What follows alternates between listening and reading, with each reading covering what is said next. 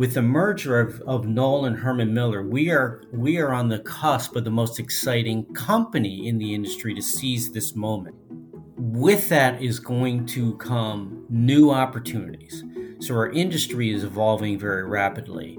The emergence of this new organization is going to become the most important organization in the industry, in furniture in general, not contract furniture, but just furniture there are going to be exciting growth opportunities for everyone that's in this industry. I believe that when people understand what this industry is about, we're going to attract new people to it. So the people that are already a part of this industry are ahead of those that will want to come in. That was Dan Chong, and this is the Leadership in 10 podcast. Dan is the Divisional Vice President of Sales for our Western Division.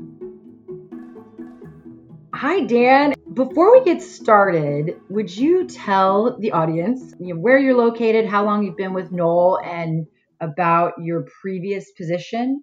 Sure, Jennifer. So I am located in the East Bay, just outside of San Francisco. So I live on the Oakland side of the Bay Area.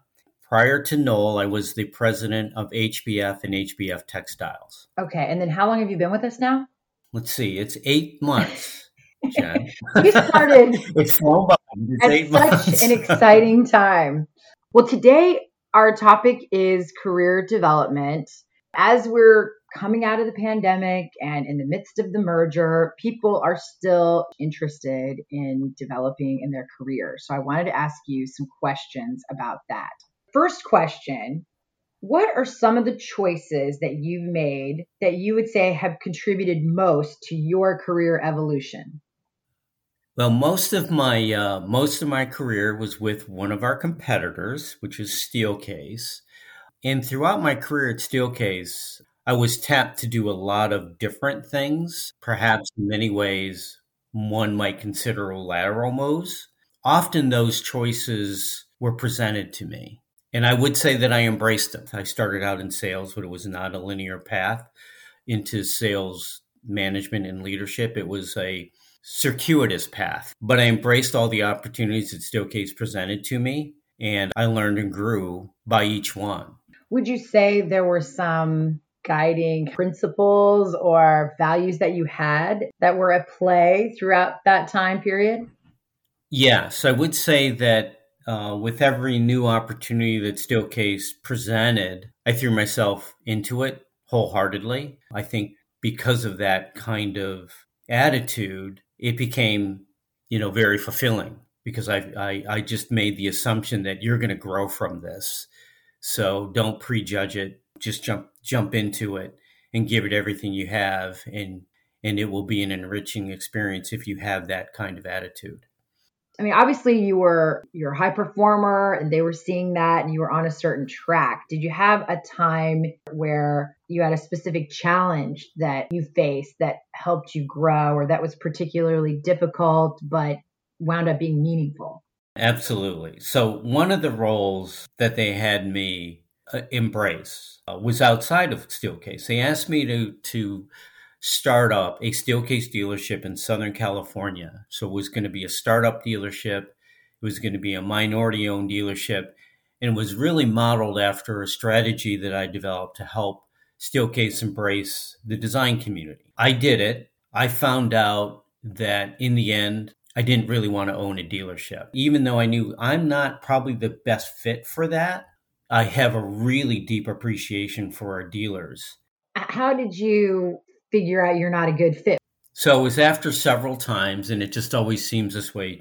Uh, you get an RFP, it's like a Thursday or Friday, it's due Monday. And I was, uh, you know, for the umpteenth time, was up with my team doing a specification on a floor plan, and I had a highlighter in my hand, and I was counting the electrical systems on every panel. And I realized, I said, you know what? You may be doing this for the rest of your, of your life. You have to be okay with this. This has to be the most important thing to you. Otherwise, you're doing a disservice to the people that work for you. And I said, you know what? I went from setting a strategic vision for Steelcase with the design community, and I really was gratified in creating a long term vision for Steelcase in various roles and seeing that materialize. And I said, you know, that's what I really love doing is setting a, a vision and a strategy and watching it unfold. And said, you're not a good leader if you're not as passionate about what you're doing and you may do this for the rest of your life. And I said, I'm not. I really like setting strategy. Well, so I'm just thinking, what what's some advice that you might give to people out there who they want to grow, they want to develop, but they don't see their next step. It's not obvious to them. So, Jen, I think that this is perhaps the most exciting time in our industry, in the furniture industry wow. overall. We're seeing this convergence of residential and contract. The fact that people understand they can and should work anywhere gives new opportunities for us that really understand what it means to work in an office, in a home, in a cafe. And those principles are going to become more important. The other part is I do think people that are in the industry have opportunities to enrich their careers in an industry that I've always found fascinating because it's one of the rare industries that combines art and business. Yeah. And certainly we do that at Knoll, right? We celebrate the the the power of great design mm-hmm. And the way it can influence and inspire the people that use our products. We have an opportunity to broadcast that message in a way we've never done before. And I think the people in that hear this message should embrace that there are going to be wonderful and amazing new opportunities to learn and grow. And we are going to be a part of that. Is there anything, just practically speaking, that you would tell people to do so they have some control rather than just feeling like I have to wait for somebody else to make a move?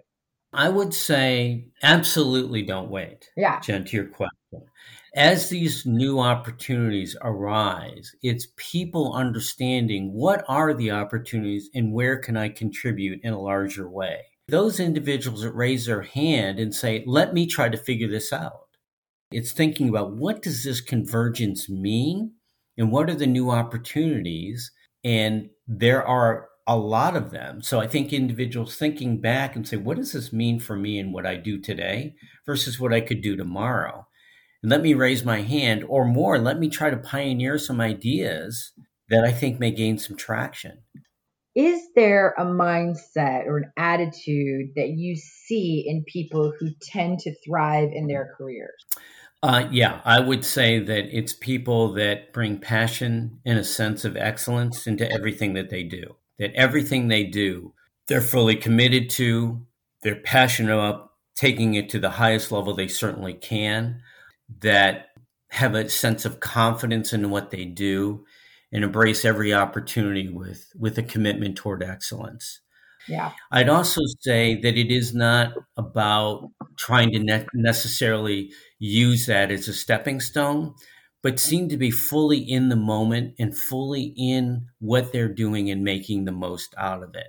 I think those individuals get recognized because they're not really asking or saying, Hey, I want to be promoted or what next step. Mm. They're fully in the mode of doing what they're doing and doing it exceptionally well. I think those individuals stand out. Now, one minor question, because that, that all sounds really good to me. How does mistakes or failure fit into that? Yeah, that's a great question. So, certainly, we all know you can't be afraid to fail you know, I think enlightened leaders understand they made a lot of mistakes. Mm. I've made mistakes, right. Jen. Yeah. And I certainly do not expect people that work for me or with me to not make mistakes. Right. I expect them to learn from them. I also will be open with them. I'm going to make mistakes, you know, mm-hmm. as a leader in a new role or any role. Sure. I'm going to make mistakes.